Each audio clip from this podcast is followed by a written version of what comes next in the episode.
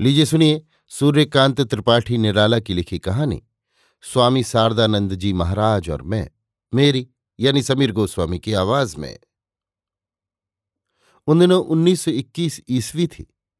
एक साधारण से विवाद पर विशद महिषादल राज्य की नौकरी नामंजूर इस्तीफे पर भी छोड़कर मैं देहात में अपने घर रहता था। कभी कभी आचार्य पंडित महावीर प्रसाद जी द्विवेदी के दर्शनों के लिए जो ही कानपुर जाया करता था। इससे पहले भी, जब 1919 में हिंदी और बंगला के व्याकरण पर लिखा हुआ मेरा लेख शुद्ध कर, सरस्वती में छापकर 1920 में उन्होंने साहित्य सेवा से अवसर ग्रहण किया, दौलतपुर में उनके दर्शन कर चुका था। साहित्य में द्विवेदी जी का गुरुत्व मैं उन्हीं के गुरुत्व के कारण मानता था, मानता भी हूँ, अपने किसी अर्थ निष्कर्ष या स्वार्थ लघुत्व के लिए नहीं, पर इष्ट तो निर्भर भक्त की भुक्ति की ओर देखता ही है।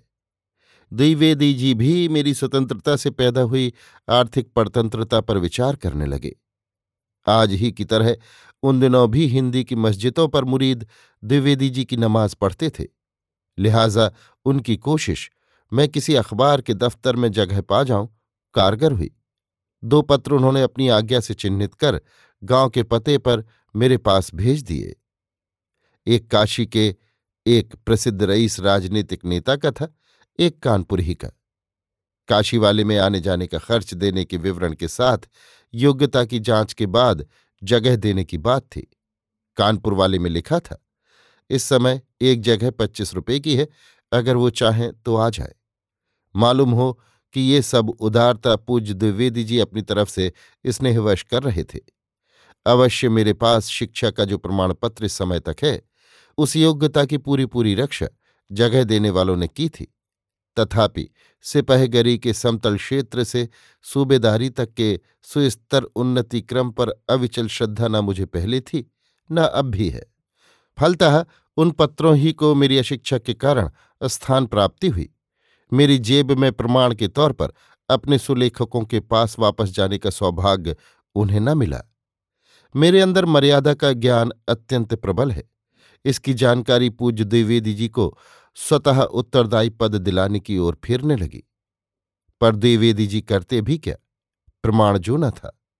जो कुछ भी साहित्य सेवा की प्रबल प्रेरणा से मैं लिखता था, वो एक ही सप्ताह के अंदर संपादक महोदय की अस्वीकृति के साथ मुझे पुनः प्राप्त हो जाता था। केवल दो लेख और शायद दो ही कविताएँ तब तक छप पाई थीं। सो भी जब हिंदी के छंदों में बड़ी रगड़ की और लेखों में कलम की पूरी ऊँची आवाज़ से हिंदी की प्रशंसा। अस्तु, इन्हीं दिनों स्वामी माधवानंद जी, प्रेसिडेंट अद्वैत आश्रम यानी रामकृष्ण मिशन, मायावती अल्मोड़ा हिंदी में एक पत्र निकालने के विचार से पत्रों में विज्ञापन करते हुए संपादक की तलाश में द्विवेदी जी के पास जूही आए। उस समय मेरी एक कविता, वो परिमल में अध्यात्म फल के नाम से छपी है, प्रभा में प्रकाशित हुई थी। उतने ही प्रत्यक्ष आधार पर आचार्य द्विवेदी जी स्वामी जी के पत्र के लिए मेरी योग्यता की सिफारिश कर चले। उनकी तकलीफ़ आप समझ सकते हैं। स्वामी जी ने मेरा पता नोट कर लिया और मुझे एक चिट्ठी योग्यता के प्रमाण पत्र भेजने की आज्ञा देते हुए लिखी। बंगाल में रहकर परमहंस श्री रामकृष्ण देव तथा स्वामी विवेकानंद जी के साहित्य से मैं परिचय प्राप्त कर चुका था। दो एक बार श्री रामकृष्ण मिशन, बेलूड़, दरिद्र नारायणों की सेवा के लिए भी जा चुका था।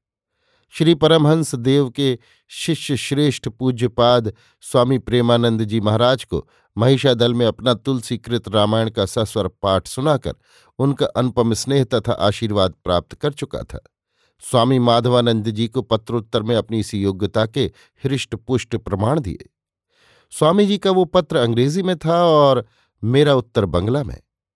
कुछ दिनों बाद मैं द्विवेदी जी के दर्शनों के लिए फिर गया तो मालूम हुआ, कलकत्ता में एक सुयोग्य साहित्यिक स्वामी जी को संपादन के लिए स्वयं प्राप्त हो गए हैं। घर लौटने पर उनका एक पत्र मुझे भी बंगला में लिखा हुआ मिला कि धैर्य धारण करो, प्रभु की इच्छा होगी तो आगे देखा जाएगा। इसी समय महिषादल राज्य से मुझे तार मिला कि जल्द चले आओ। मैंने सोचा, जब नामंजूर इस्तीफे पर हठवश चले आने का दोष ही हटा दिया गया तो अब जाने में क्यों द्विविधा करूँ? मैं महिषादल गया, पर राजा जोगी अगिन जल की उल्टी रीत वाली याद न रही। यहाँ समन्वय के सार्थक नाम से एक सुंदर पत्र प्रकाशित हुआ। मेरे पास भी वो लेख के तकाजे के साथ गया। मैंने उसमें युगावतार भगवान श्री रामकृष्ण, ऐसा एक लेख लिखा। जब वो प्रकाशित हुआ, तब मैंने द्विवेदी जी की राय मांगी। उन्होंने उस लेख को पढ़कर बधाई दी। मैं मौलिक लेख लिख सकता हूँ। आचार्य द्विवेदी जी के इस आशीर्वाद का सदुपयोग मैं अपने ही भीतर तब से अब तक करता जा रहा हूँ। कई और भी मेरे साहित्यिक पूज्यपादों ने उस लेख की विचारणा और भाषा शैली के लिए मुझे प्रोत्साहन दिया। समन्वय को एक बड़ी अड़चन पड़ी और ये हिंदी और बंगला बोलने वालों में मेरे विचार से शायद अभी बहुत दिनों तक रहेगी। इधर मेरे सामने भी राजा वाली उल्टी रीत पेश हुई। इसी समय समन्वय के मैनेजर स्वामी आत्मबोधानंद जी ने मुझे लिखा कि बंगालियों के भावों को समझने के लिए यहाँ ऐसा आदमी चाहिए जो बंगला जानता हो। हमें अड़चन पड़ती है, तुम चले आओ। मैंने जाकर देखा, समन्वय के आठ ही महीने में दो संपादक बदल चुके थे। संपादक की जगह नाम स्वामी माधवानंद जी का छपता था। वो हिंदी भी बहुत अच्छी जानते हैं। काम तथा हिंदी की विशेषता की रक्षा के लिए समन्वय में एक हिंदी भाषी संपादक रहता था। इस तरह मैं समन्वय में जाकर स्वामी जी महाराजों के साथ उद्बोधन कार्यालय बाग बाज़ार में रहने लगा। यहीं पहले पहल आचार्य स्वामी शारदानंद जी महाराज के दर्शन किए। ये 1922 ईस्वी की बात है। स्वामी शारदानंद जी इतने स्थूल थे कि उन्हें देखकर डर लगता था। यद्यपि डर वाली बात मेरे पास बहुत पहले ही से कम थी। भूतों से साक्षात्कार करने के लिए रात रात भर शमशानों की सैर करता रहा था और आधी रात को घर से निकलकर पैदल आठ नौ कोस ज़मीन चलकर सुबह आचार्य द्विवेदी जी के दर्शन किए थे। फिर भी स्वामी शारदानंद जी की ओर बहुत दिनों तक मैं देख नहीं सका। पर मैं आँखें झुकाकर प्रणाम कर उनकी सभा में कभी कभी बैठ जाता था। बातचीत सुनने के लिए किसी दर्शन या धर्म ग्रंथ का पाठ होने पर उठकर चला आता था, क्योंकि दार्शनिकता की मात्रा यों भी दिमाग में बहुत ज़्यादा थी, जी घबरा उठता था। स्वामी जी की वार्तालाप सभा में महीनों मैंने संयम रखा। कुछ बोलकर बेवकूफ़ न बनूँगा, सिद्धांत कर लिया था। बाहर के आए हुए विद्वानों को देखता भी था। अंट संट बकते जा रहे हैं, न सर न पूछ। उनकी आवाज़ की किरकिराहट अर्थ से पहले अनर्थ व्यंजित करती थी। स्वामी जी मेरी यावत किंचिन्न भाषते नीति पर प्रसन्न होकर मुस्कुराते थे। एक रोज धैर्य जाता रहा। मैंने पूछा, ये संसार मुझमें है या मैं इस संसार में हूँ? उन्होंने बड़े स्नेह से कहा, इस तरह नहीं। हमारे यहाँ जैसी संस्कृति थी। मैं बचपन से संतों की सूक्तियों पर भक्ति करता हुआ विशेष रूप से ईश्वरानुरक्त हो चला था। इसलिए सो जाने पर देवताओं के स्वप्न बहुत देखता था। जो देव जागृत अवस्था में कभी नहीं बोले, मैं ही बातचीत करता थकता था। वे सो जाने पर दम न भरते थे। इसे धर्म ग्रंथों में शुभ लक्षण कहा है। पर मेरे लिए ये उत्तरोत्तर अशुभ हो चला, क्योंकि बराबर ये प्रश्न जारी रहा कि मूर्तियाँ जागृत अवस्था में क्यों नहीं बोलती? रात की अनिद्रा और दिन की उधेड़ बुन के शुभ लक्षण सहज ही अनुमेय हैं। क्रमशः दार्शनिकता प्रबल हो चली। धीरे धीरे देवताओं के कथोपकथन के फलस्वरूप घोर नास्तिक, शंकित चित्त हो गया। जब समन्वय के संपादन के लिए गया था, तब यही दशा थी। आस्तिकता पहले के उपार्जित संस्कार या धूप छाह की सार्थकता की तरह आती थी। एक दिन मैंने स्वामी जी से कहा सो जाने पर मेरे साथ देवता बातचीत करते हैं। वो सस्नेह हंसकर बोले बाबूराम महाराज से भी करते थे। स्वामी प्रेमानंद जी का पहला नाम श्री बाबूराम था। इनका ज़िक्र मैं कर चुका हूँ कि श्री रामकृष्ण के शिष्यों में पहले इन्हीं के दर्शन मैंने महिषादल में किए थे। इस प्रसंग के कुछ ही दिनों में मैं अपने एक बंगाली मित्र के बिस्तरे पर सो रहा था। दोपहर को सोने का मुझे अब भी अभ्यास है। देखता हूँ कि स्वामी शारदानंद जी महाध्यान में मग्न हैं। ईश्वरीय विभूति से युक्त ऐसी मूर्ति मैंने आज तक नहीं देखी। कमलासन बैठे हुए, ऊर्ध्व बाहु, मुद्रित नेत्र, मुखमंडल पर महानंद की दिव्य ज्योति, जो कुछ है, सब ऊपर उठा जा रहा है। इसी समय उनके सेवक एक सन्यासी महाराज उन्हें खिलाने के लिए रसगुल्ले ले गए। उसी ध्यानावस्थित अवस्था में स्वामी जी ने मेरी ओर इशारा किया। सेवक महाराज ने लौटकर मुझे रसगुल्लों का कटोरा दे दिया। मैं गया और एक रसगुल्ला खिलाकर लौट आया। कटोरा सेवक सन्यासी महाराज को दे दिया। बस आँख खुल गई। मेरा मस्तिष्क हिमशीकरों सा स्निग्ध हो गया। उनमें महाज्ञान का कितना बड़ा प्रत्यक्ष प्रमाण मैंने देखा है, मैं क्या कहूँ? पर मेरी विरोधी शक्ति बराबर प्रबल रही। तीव्र तीक्ष्ण दार्शनिक वज्र प्रहारों से बराबर मैं मन से उनका अस्तित्व मिटाता रहा, मिटा देता था, तभी काम कर सकता था। पर वो काम, जो घर के लिए, संसार के लिए बंधनों से मुक्त होने वाला सामाजिक और साहित्यिक उत्तरदायित्व लिए हुए था। पर आकाश से सीमा अवकाश में आकर भी मैं आकाश में ही रहता हूँ। ज्यो ज्यो लड़ता गया, जुदा होता गया, ये भाव प्रबल होता रहा। जीवन उन्मुक्त महापुरुष क्या है? मैं अब और अच्छी तरह समझने लगा। मैं प्रहार करता हुआ जब थक जाता था, तब मेरे मनस्तत्व के सत्य स्वरूप स्वामी शारदानंद जी मुझे रंगीन छाया की तरह ढककर हँसते हुए तर कर देते थे। इन महादार्शनिक महाकवि, स्वयंभू, मनस्वी चिर ब्रह्मचारी सन्यासी, महापंडित, सर्वस्व त्यागी, साक्षात महावीर के समक्ष देवत्व, इंद्रत्व और मुक्ति भी तुच्छ है। मैंने भी देश तथा प्रदेशों के बड़े बड़े कवियों, दार्शनिकों, पंडितों तथा पुरुषों के साथ एक सर्वश्रेष्ठ उपाधि से भूषित किए हुए अनेक अनेक लोगों को देखा है। पर वाह रे संसार, सत्य की कितनी खरी जाँच तूने की?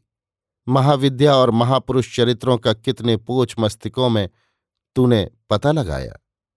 मैं ब्राह्मण था, किसी मनुष्य को सिर नहीं झुकाया। मेरे चरित्र का पूरा अध्ययन कीजिएगा। चरित्र और ज्ञान, जीवन और परिसमाप्ति में जो एजति न एजति को सार्थक करने वाले ब्रह्मा थे। उन्होंने अपनी पूर्णता देकर मेरी स्वल्पता ले ली। अब दोनों भाव उन्हीं के हैं। एक से वो लड़ते हैं, दूसरे से बचते हैं। यही मेरा इस समय का जीवन है। स्वामी शारदानंद जी के जिन सेवक सन्यासी के हाथ से कटोरा लेकर स्वप्न में मैंने स्वामी जी को रसगुल्ला खिलाया था, उन्होंने मुझसे एक रोज एक एक कहा, तुम मंत्र नहीं लोगे? जाओ। मैंने सोचा, यहाँ महाप्रसाद की तरह मंत्र भी बटता होगा। लेने में हर्ज क्या है? मुझे बड़े को गुरु मानने में आपत्ति कभी नहीं रही। रहा सिर्फ़ गुरुडम के खिलाफ। फिर मंत्र लेने से कुछ मिलता ही है। जहाँ मिलने वाली सूचना हो, वहाँ पैर न बढ़ाए। ब्राह्मण का कोई बेवकूफ़ लड़का होगा। मैं सपाटा चाल जीना तय करके स्वामी जी के कमरे में पहुँचा और बैठ गया। उन्होंने पूछा, क्या है? मैंने कहा, मंत्र लेने आया हूँ। मेरे स्वर में न जाने क्या था। मुझे तंत्र मंत्र पर बिल्कुल विश्वास न था। स्वामी जी प्रसन्न गंभीरता से बोले अच्छा फिर कभी आना। मैंने मन में कहा, अब इन जानेब नहीं जाने के। कई रोज हो गए, नहीं गया। वहाँ कभी कभी माँ के कमरे में। श्री परमहंस देव की धर्मपत्नी श्री श्री शारदामणि देवी तब माँ देह छोड़ चुकी थी। तुलसीकृत रामायण पढ़ता था। पहले दिन पढ़ी थी। तब स्वामी शारदानंद जी ने प्रसाद के दो रसगुल्ले दिलाए थे। सबको एक रसगुल्ला मिलता है। केवल शंकर महाराज, स्वामी शारदानंद जी के बड़े गुरु भाई, श्री रामकृष्ण मिशन के प्रथम प्रेसिडेंट, पूज्यपाद स्वामी ब्रह्मानंद जी के प्रिय शिष्य, को दो रसगुल्ले पाते हुए बाद को मैंने देखा था, पर उन्होंने एक रसगुल्ला मुझे दे दिया था। एक बार माँ को प्रणाम कर प्रसाद लेकर मैं स्वामी शारदानंद जी महाराज के जीने की तरफ़ से उतरने के लिए जा रहा था। प्रसाद मेरे हाथ में था। मन बड़ा प्रफुल्ल फूल सा खिला हुआ, हल्का। गोस्वामी तुलसीदास जी की भारतीय संस्कृति मन को ढके हुए। स्वामी जी आ रहे थे। मुझे भावावेश में देखकर रास्ता छोड़कर एक तरफ़ हट गए। मुझे होश था ही। मैं भी हटकर खड़ा हो गया कि ये चले जाएँ तो जाऊँ। स्वामी जी ने पूछा, ये प्रसाद किसके लिए लिए जा रहे हो? स्वामी जी से मेरी बंगला में बातचीत होती थी। मैंने कहा, अपने लिए? उन्होंने कहा अच्छा खाकर आओ। चटपट प्रसाद खाकर मैं ऊपर गया। स्वामी जी अपने कमरे के सामने उसी रास्ते पर खड़े थे। मुझे देखकर बड़े स्नेह से पूछा, उस रोज तुम क्या कहने वाले थे? मैंने कहा, मुझे तंत्र मंत्र पर विश्वास नहीं। उन्होंने पूछा, तुम गुरुमुख हो? मैंने कहा, हाँ, पर तब मैं नौ साल का था।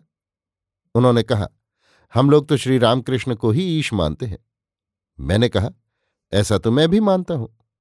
उत्तर की मैंने कभी देर नहीं की। वो ठीक हो, गलत। पहले क्या कह गया हूँ? फिर क्या कह रहा हूँ? इसकी तरफ़ ध्यान देने वाला सच्चा वक्ता लेखक, कवि या दार्शनिक नहीं। वो कला की मुक्ति में गण्य नहीं। कलाकारों के ऐसे कथन का मैं सजीव उदाहरण था। स्वामी जी के भारतीय कान ऐसे न थे, जो अंग्रेज़ी बाजी के विवादी स्वरों से भड़क कर उसे संगीत स्वीकार ही न करते। वो भावस्थ गुरुत्व से मेरे सामने आए। मुझे ऐसा जान पड़ा, एक ठंडी छाह में मैं डूबता जा रहा हूँ। फिर मेरे गले में अपनी उंगली से एक बीज मंत्र लिखने लगे। मैंने मन को गले के पास ले जाकर क्या लिख रहे हैं, पढ़ने की बड़ी चेष्टा की, पर कुछ मेरी समझ में न आया। परोक्ष रीत से ध्यान धारणा के लिए स्वामी जी मुझे कभी कभी याद दिला देते थे, पर मुझे ये धुन थी कि अब देखना है गले वाला मंत्र क्या गुल खिलाता है? पूजा पाठ जो कुछ कभी कभी करता था, वो भी बंद कर दिया। मुझे कुछ ही दिनों में जान पड़ने लगा, मेरा निचला हिस्सा ऊपर और ऊपर वाला नीचे हो गया है और रामकृष्ण मिशन के साधु मुझे खींच रहे हैं। अजीब घबराहट हुई। मैंने सोचा, इन साधुओं ने मुझ पर वशीकरण किया है। तब समन्वय के कार्यकर्ता उद्बोधन छोड़कर मतवाला ऑफ़िस में, तब मतवाला न निकलता था। बालकृष्ण प्रेस था। मालिक मतवाला के संपादक बाबू महादेव प्रसाद जी सेठ थे। किराए के कमरों में रहते थे। मैं भी उनके साथ अलग कमरे में रहता था। महादेव बाबू से मैंने कहा, ये साधु लोग मुझे जादूगर जान पड़ते हैं। महादेव बाबू गंभीर होकर बोले, ये आपका भ्रम है। मैंने कुछ न कहा, पर मुझे भ्रम होता तो विश्वास भी होता। एक रोज ऐसा हुआ कि उन्हीं साधुओं में से एक की मेरे पास आकर यही हालत हुई। ये दर्शन शास्त्र के एम है। आजकल अमेरिका में प्रचार कर रहे हैं। जब खिंचने लगे तो बोले, पंडित जी, क्या आप वशीकरण जानते हैं? मैंने मन में कहा, हूँ। खुलकर बोला, मैं मारण मोहन वशीकरण उच्चाटन सब में सिद्ध हूँ। इसके बाद एक दिन स्वप्न देखा, ज्योतिर्मय समुद्र है, श्यामा की बाह पर मेरा मस्तक, मैं लहरों में हिल रहा हूँ। फिर इतने चमत्कार इधर दस वर्षों में देखे कि अब बड़े बड़े कवियों तथा दार्शनिकों की चमत्कारोक्तियाँ पढ़कर हँसी आती है। वो मंत्र भी तीन साल हुए। आग सा चमकता हुआ कुछ दिनों तक सामने आया। उसे मैंने पढ़ लिया है। अभी आप सुन रहे थे सूर्यकांत त्रिपाठी निराला की लिखी कहानी।